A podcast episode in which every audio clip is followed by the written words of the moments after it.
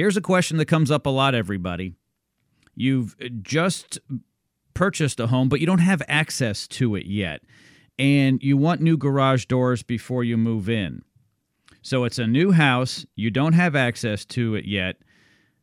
Can you get a quote on a new garage door? I've asked Adam Greer from EZ Lift Garage Doors to help us answer that question. Adam, how are you? Uh, great. How are you doing? Fantastic. So, how do you solve that problem? People uh, don't have access to the new home yet, but they want to get the garage door replaced before they move in. Yeah. So uh, we could give a, a guesstimate uh, is the best we can do. I'll just clarify that I can, uh, based on what you've told me on size, um, you know, we can give you a, a close, uh, almost usually accurate. But I definitely, as a company, we prefer to get our, you know, we need to get on site uh, before we finalize any deal. Take uh, measurements and and make sure the style they're looking for and hoping for uh, can be met.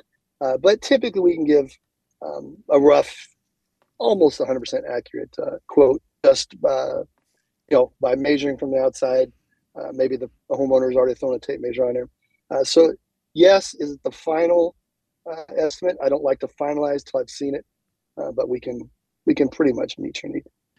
Adam, you've been doing this for a very long time, and you could probably just drive up to the house and take a quick look and be pretty close. Yes. Yeah. It's sometimes you get thrown off the, the heights here in the you know height of a door here in the Houston area. Sometimes they're not quite seven feet tall, and that'll that's one of the reasons we need to do it. They're like six feet. Uh, they've got these, so you have to have a special top section, and sometimes from the street, uh, that's I've missed that a time or two.